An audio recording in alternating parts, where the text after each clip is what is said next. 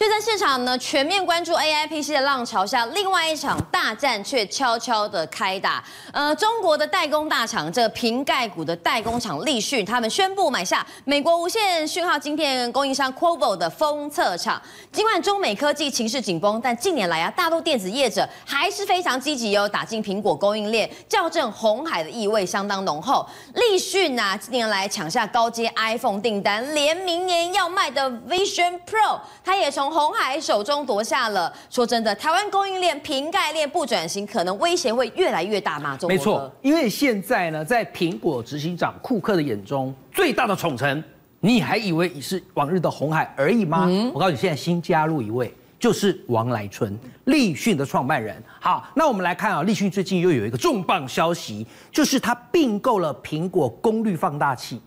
供应商科沃在大陆的两座封测厂。你会说？不过就是买个科沃的封测厂，哎，各位要知道，科沃好，它本身呢是做 PA，在美国数一数二大的哦。对，好，所以功率放大器我稍微解释一下，就是我们的手机的讯号要经过放大推出。然后再经由天线将它传到更远的地方。对，那这不就代表说，现在立讯不是只是组装代工而已，它还跨足了无线射频通讯相关领域吗？嗯，请问它是不是越来越茁壮？对，它是不是越来越吃下了大力丸？它可以跟鸿海合作抢 iPhone 的订单？哈，来，我稍微介绍一下立讯的历史啊。你知道王来春他曾经说过一句话，这是我们看板上没有的。他说：“我们二零一一年接下了苹果的订单，当时我们是五百个人为苹果服务。他现在是这样子啊，我现在是三十四万人在为苹果服务。他哪来的底气？你看他的底气在这哈，我稍微画出来给大家看。这条长长的，来二零一一年嘛，啊，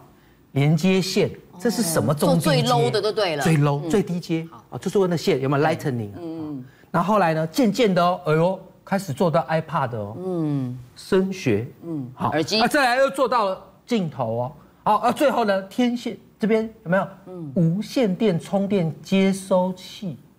再来组装，组装，组装，组装，组装，哇，中高阶喽，对啊，iPhone 15 Pro Max，好，我知道你看到了亮点，对，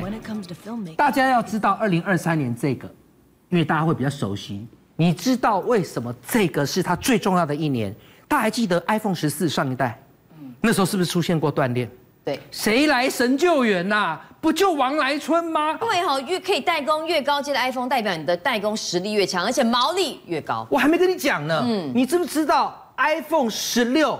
Pro Max 的 NPI 交给他？NPI 什么意思？是什么？就是说一个东西它还在设计，嗯，那接下来是不是工厂要生产？对，那中间呢？是生产。叫 NPI 是给立讯，交给他哇？怎么没有交给红海啊？对啊，那中博哥这样红海怎么办？台湾的小股民很多哎，那我们就看股价。嗯，好，大家看一下，蓝线超过红海的红线有几次？一次，嗯，两次，包括现在进行式。哇，你懂吗？这就是我刚才说的嘛。我刚才说的三款 iPhone，包括 iPhone 十五 Plus，还有。iPhone 十五 Pro 跟 Pro Max，它都拿到，都拿到。其中 iPhone 十五 Plus 它还是第一供应商，所以它的业绩是在去年就翻倍。你知道王来春，你不要看他其貌不扬，人家现在在去年还买下中国昆山的新建厂房，为什么？他说没有办法啊，我现在不是只有组装，我还要开发、欸，我我还要开发。就我跟你讲的 iPhone 十六的 Pro Max 的 NPI 也交给他了哦。独家交给他哦，还有一个独家，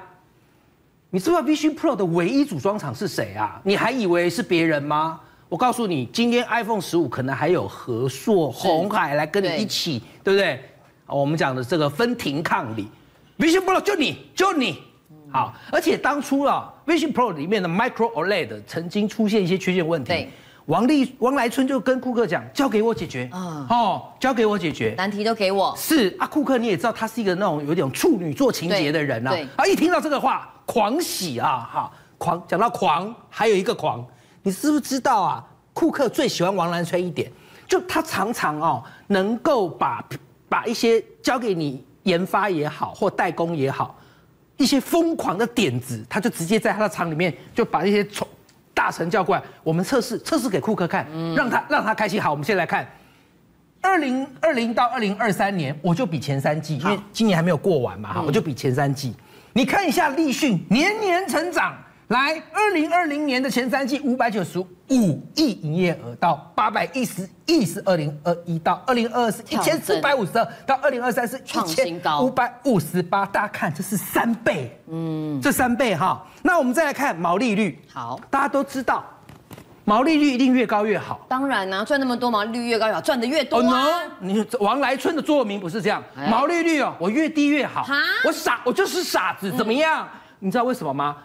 你人家以退为进，人家薄利多销，他知道库克、苹果现在都要什么，都要你这些代工厂报一个很杀的价格，因为我们就是要 cost down 嘛，嗯，对不对？所以苹果现在只要知道你这些代工厂的毛利率是很低，就代表你赚我赚很少的话，我就搞好你。你看一下，来看这张图，看这张图一样，前三季哈，从二零二零一直到二零二三，这是毛利率哦，节节下降。我这边写十九趴，哈，我这边写十九趴，这边几趴？十一趴。有没有？人家就讲啊，说什么立讯蓝蓝斯就做那个玻璃盖板哈，科尔森呐，说他们叫做果链三傻，就讲就苹果工业红色供应链，苹果红色哥，你是三个傻子，人家一点都不傻，因为只有我王来春立讯以退为进，我自然成为了苹果最大的宠臣。好，的确哦，这个立讯来势汹汹啊，对传统的苹果代工链呢造成很大的压力。那尽管说现在好多的瓶盖链啊，过去的代工厂都在分散风险，但是还是不能够忽视这样的一个威胁。我想问一下薇姐哦，哎，过去台股都有一颗苹果救台股的这个辉煌历史，现在好像这个苹果的影响力。越来越小了。你看这么多年来，你看他难怪都带给他。所以在在国内哦，你跟你讲，王来圈刚刚讲的是他并购美国的厂商在中国当地的，其实他已经吃了一大堆，包括我们台湾的厂商，现在包括宣德，嗯，宣德哈是他直接持股。那么国内包括像是纬创。呃，这个光宝科很多陆陆续续在中国的厂都被它收购，所以在这里面，哎，近期每年宣德大概就是在这个时刻点，股价会涨。现在也 Q 三 EPS 北拜有哈，Q 三它现在 EPS 也有一点三，其实已经赚赢它今呃这个累积前前面的三季了。所以目前为止它是月增，北一比嘛北拜，所以近期你可以知道它已经站上所有均线，但是它还没有。这个均线多头排列，嗯，那目前为止，如果我们看多空趋势线，的确它通通都在主力线以及在零轴之上，所以目前为止，我是觉得它是到了逢高差不多要调节。就短线有题材会涨，可是你要调节，因为近期你有王来春的新闻，好，所以但是你记得哦，逢高你就要调节，但是如果是和硕呢？和硕哎。会被排挤了嘛？哈，有点可惜哦。其实我们应该等会儿要 Q 一下哈，这个和硕它的那个 K 线，其实它近期它也站上所有均线，而且今天刚刚哈让整个多头通通都排列，它已经摆除了，摆除今年七月份的时候不是这个 AI 锋芒啊毕露哈，那一次它来到了九十块，现在嘛贝萨龟壳直接。我相信它有机会可以过前高，所以如果你已经在车上的人，你可以持股续报。嗯，但是现在我们的点量叠加了。好，那现在主要的一个氛围，其实资金会在哪里？在第四季的话，我觉得会是在 AI。嗯，那我们并没有讲，这所谓的这个像今天强强棍，哈，这个代工啊、呃，代工厂呃，这个一这个部分，我们现在来讲的是直接攻入辉达。甚至包括 AMD 哈，现在我们来讲的是这个细微哈，细微六二三一的细微啊，等会我们跟大家讲，它现在最重要的是什么？我们建议它不仅这时候它它已经站上所有均线，而且全部都多头排列，但是现在呃我们的讯号告诉大家，你可以逢低，只要逢低再继续买，它已经涨了一段时间，它就是没有一直攻涨停。那我们看它的基本面，它如果第三季三点四 percent，呃三呃 EPS 三点四元。但是它是月增，好，那它的本益比其实都不低啦，都不低，嗯、最低的是和硕。嗯、但是如果说还有另外一家是一个超级的哈，大家一定要留意是华硕。华硕它的一个子公司华擎啊，本你不要以为它是主机板大厂而已哦，它不是哦，它接下来接的是 AI 伺服器。那等会儿跟大家报告。所以在这里面，三五一五的华擎最近股价嘛强强滚，很会默默涨。它现在 EPS 嘛，北拜第三季它有四点八五哦，所以接下来哎，它是月增年增，好，它目前为止是单月的月增年增。那它的本益比目前当然也不低，但是说实在，它不仅均线多头排列，而且多空趋势线跟主力脉动线全都符合，应该要持续逢低买进。的个规格，但是你就我们来先来看一下哈。如果我们讲近期为什么我们特别要挑像细微哈，关键没有，我跟你讲哈，大家很可能对于这个硬体、软体，大家有个概念，但是你知道它直接攻入它的生态系，什么意思啊？辉达它之所以把这个这个 AMD 排除在外，是因为我跟你讲，明君如果为什么我们有用惯这个苹果的人不太习惯用 Android，它自己的生态，它全部绑在一起。我跟你讲。他专门在做这件事情，也就 BIOS。那他现在做的这个是所谓的韧体，它不是软体，也不是硬体，它是呃这把直接看在这个硬体里面，可以整合好几个界面，把它整合在一起的一个软体。嗯，包括你现在要开机，还有中间可能这个电脑哈有很多这个呃在唤醒它的那讯号，你要把它整合在一起，要透过细微它这个 BIOS 系统，在这里面它已经获得辉达。我跟你讲。请大家注意，是 H 两百，是现在最高的，所以为什么它最近股价默默一直在喷涨的一个主要原因，还有它也获得了，来，请看清楚，是安谋，所以就是手机的市场。到时候不仅是 NBPC，哎，连这个手机的部分它也 hold 住了。现在如果十一月份它的这个营收已经开始双增，你就知道接下来，因为它会帮辉达，最后它还会做，因为你要做生态级，所以里面的安全治安，嗯，还有你可以帮这个辉达专门量身定做是 H 两百哦，GH 两百哦，所以在这里面你可以知道接下来它是独吃。它现在全球哦，据说它四成左右的就是它独吃，所以你就知道说为什么很多人搞不清楚细微在涨什么，真的不知道它做什么样的公司啦。对，所以就其实我们刚刚讲这是非常重要，而且直接直攻辉达。近期为什么在十一月十五号开始不一样？就是因为现在主力卖东西，我们有讲过哈，这多空趋势线其实不是股价，它不是 K 线呐，它不是价格，它是这个呃每一呃这个个股细微这个个股当天它跟大盘之间的强弱对比。嗯，那么只要你在零轴之上，就属于多方。对，而且你更重要，你一月以来都在零轴之上。对，你看它是不是一直飞龙在天，而且是在往上。更重要的是，它现在都在主力线上，而且主力是这个主力线，它是往上。蓝色在粉红色线的上面。所以这就是为什么我们告诉大家，你逢低你要逢黑，你不要一直在趁它红的时候买黑不买，买黑不买红。那另外一个，其实大家一定要去留意，另外一档哈也是很厉害的一个个股哈，它是华擎哈三五一五。那它是这个呃华硕的一个子公司，但是在这里面，它以前很多人说，哎，你主机板，你做一些显卡，我知道你哎，对我跟你讲，它不一样了。现在你看清楚，也陶可以像哈，它的订单呐、啊，订单第一个，它受惠于 AMD，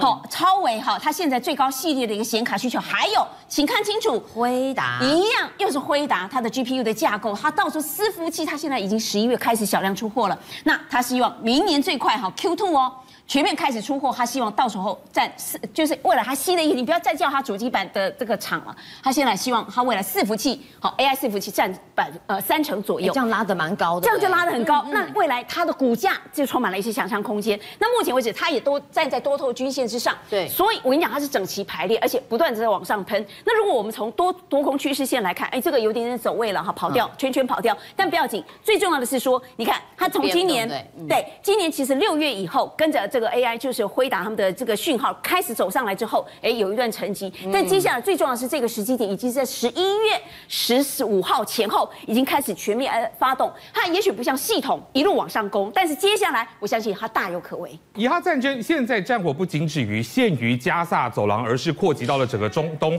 包含像是在也门的叛军青年运动引发的红海危机，以及不断突袭以色列后方的黎巴嫩真主党。然而，他们背后的老大哥伊朗现在也遭到了袭击。我想请教金明哥，难道周边各国要开始展开全面战争了吗？呃，真的是要预防哦，尤其是在以色列现在呃这个动用他们的国防军四零一装甲部队呢，攻攻到这个北加萨他们一所学校里面，然后抓到了八名哈马斯的武装分子。哦，而这八名哈马斯武装分子不敢说全部啦，至少有好几位都是参与十月七号在这个突袭以色列的这个事件。就第一波攻击的时候，第一波八个人都在里面。对，他八个人都在里面。那现在你看到现在抓起来了，要他们整个穿着白色的像这个。整个战俘的服这个衣着，然后跪下来，然后一二三四五六七八，红色圈起来就圈起来这几个可疑分子。对，这八个哈马斯武装分子啊，被送回以色列之后呢，应该会面临以色列的这个极刑。在以色列这边，因为他对于这个加萨的这个攻击没有手软，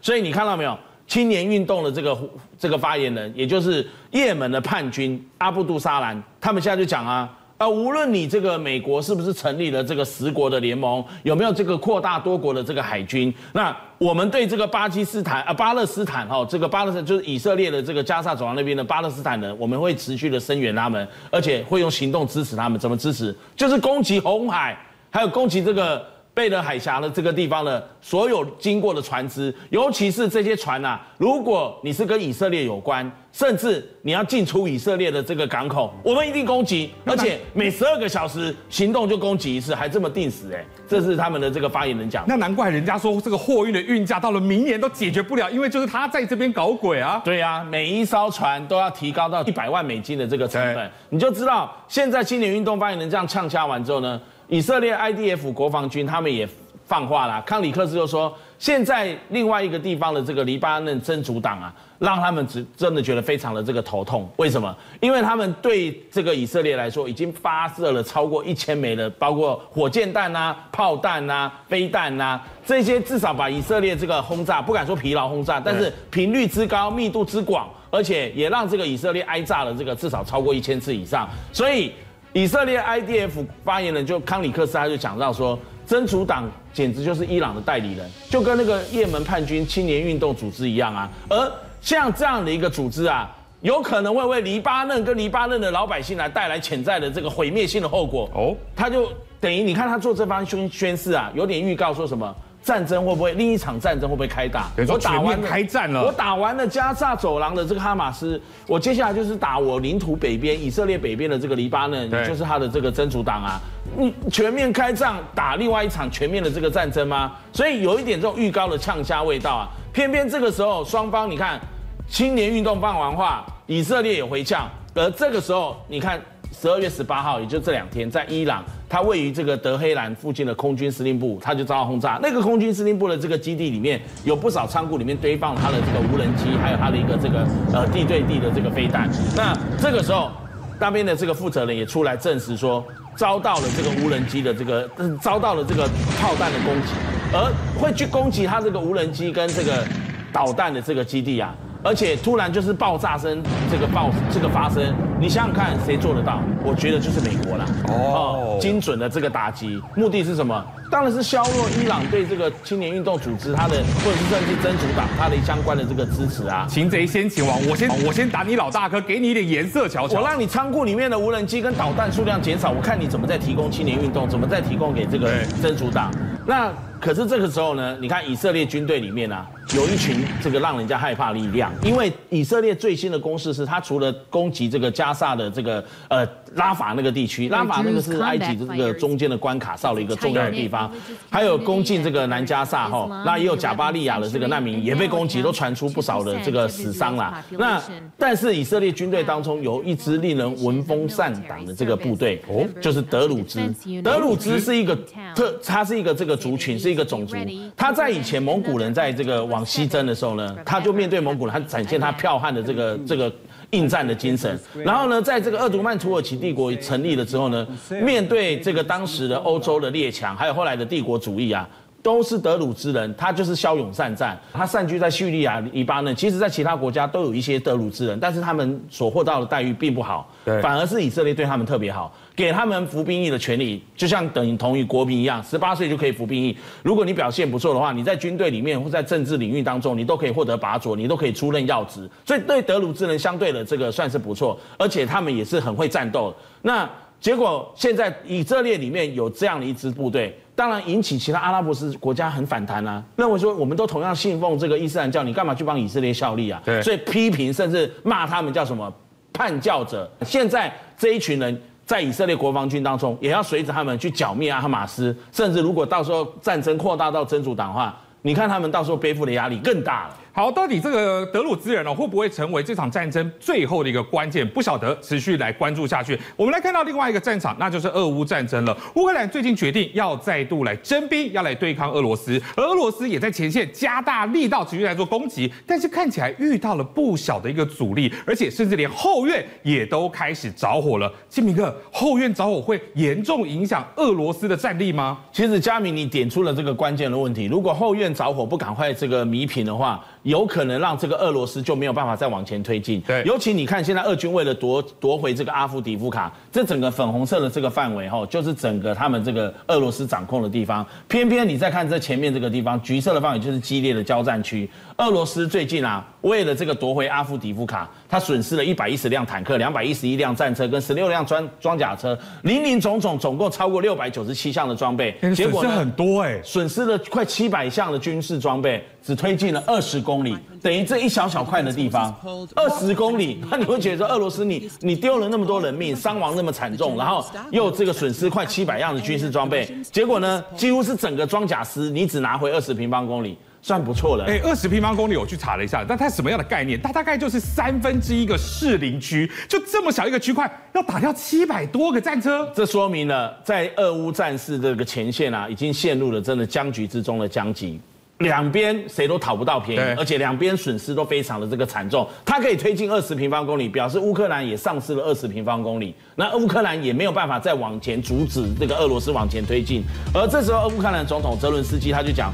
军队要再动员整个乌克兰五十万名的这个军人，哇，还要再动员五十万名军人呢。但是他说，军方这样跟他这样建议之后，他正在评估是不是要答应这样的一个这个状况，因为乌克兰估计要花多少钱？一百三十四亿美金啊，大概新台币四千一百九十四亿元，要花那么多钱，就是乌克兰没钱了嘛，没钱又没人，那俄罗斯伤亡惨重，然后这个部队装备又被损毁的那么多，所以现在德国似乎有未雨绸缪的味道，他跟立陶宛最近签了一个这个协议哦，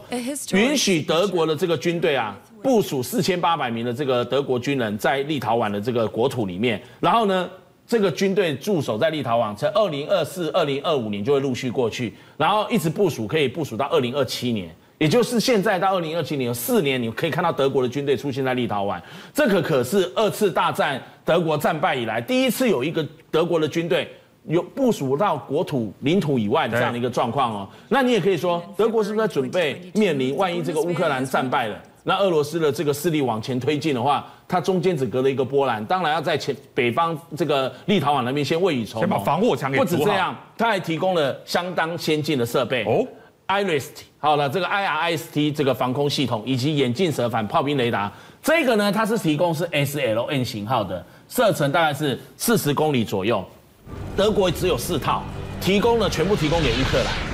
德国的国会议员都抗议，提供到我们德国军队自己都没有了，其实情义相挺的，真的情义相挺。它一套有三个车载发射器，还有一个距离二十公里以外的独立指挥车，每一套的这个车载发射器可以发射八枚飞弹，是四连装的。那也就是说，一套就有二十四枚的这个飞弹。那提供它这个四套的话，那就是九十六枚的这个 AIM 两千的这个防空飞弹，又可以打这个战斗机，又可以打巡弋飞弹、导弹、地推空飞弹，它都可以打。哎，这个时候德国给他，还有提供他什么眼镜蛇。反炮兵雷达，德国也只有十九台，他就很大方的提供他几台眼镜蛇反炮兵雷达，它可以在这个超过四十公里以外呢，就去监测到炮兵，像尤其是幺五公里炮弹的这样一个大炮，几门，然后几个这个炮兵连，它都可以计算出来，然后去锁定目标定位，提供给指挥单位。这样的武器，德国提供了。偏偏欧盟承诺在明年三月以前要给乌克兰一百万枚的这个炮弹，如今只提供四十八万枚，还有一半不到位啊！乌克兰当然急啊！美国已经提供乌克兰两百万枚以上的这个幺五五毫米的这个炮弹，库存都已经提供光了。那结果现在乌克兰只好在美国跟北约的限制下，因为炮弹不足，你兵员也不够。你就要小规模军事行动，你不能再把战场扩大什么乌东、乌南怎么样？你就只能在乌东这个地方，然后守住就好了，不要在俄罗斯让俄罗斯往前推进。这个时候其实也传出来一个消息，就是离阿夫迪夫卡六十公里的巴赫穆特战区啊。这个地方其实，在俄罗斯控制的这个基地发生了大爆炸以后啊，据说就是乌军这两天用他的这个直升机哦，用还有他用他的无人机对，去成功偷袭了俄罗斯最前线的军火库，一下子几千吨的这个地雷跟他的炮弹荡然无存呐，全没了。对，据说是派了这个十七架的这个无人机啊，那不止这样，距离俄罗斯乌克兰战场前线两百七十公里的一个罗斯托夫州，它的一个莫洛佐夫斯克这个空军基地啊。有二十架的苏凯三十四的战斗机，其中至少有十二架遭到乌克兰的无人机去攻击啊，大概有两架这个整个损毁，然后有这个十有十架左右这个受损。所以你看到，因为让这个俄罗斯的这个苏凯三十四战斗机受到了这个战损，表示至少可以让俄罗斯在这段期间之内呢，空优就没有再有绝对的优势。因为当他在乌俄乌前线战事少了这个空优的话，至少乌军在抵抗这个俄军的时候，他就不会有这么多的这个投鼠忌器了。所以你现在看到俄乌战事陷入僵局，关键就在于这些你来我往的一些，哇，三方都讨不到便宜啊。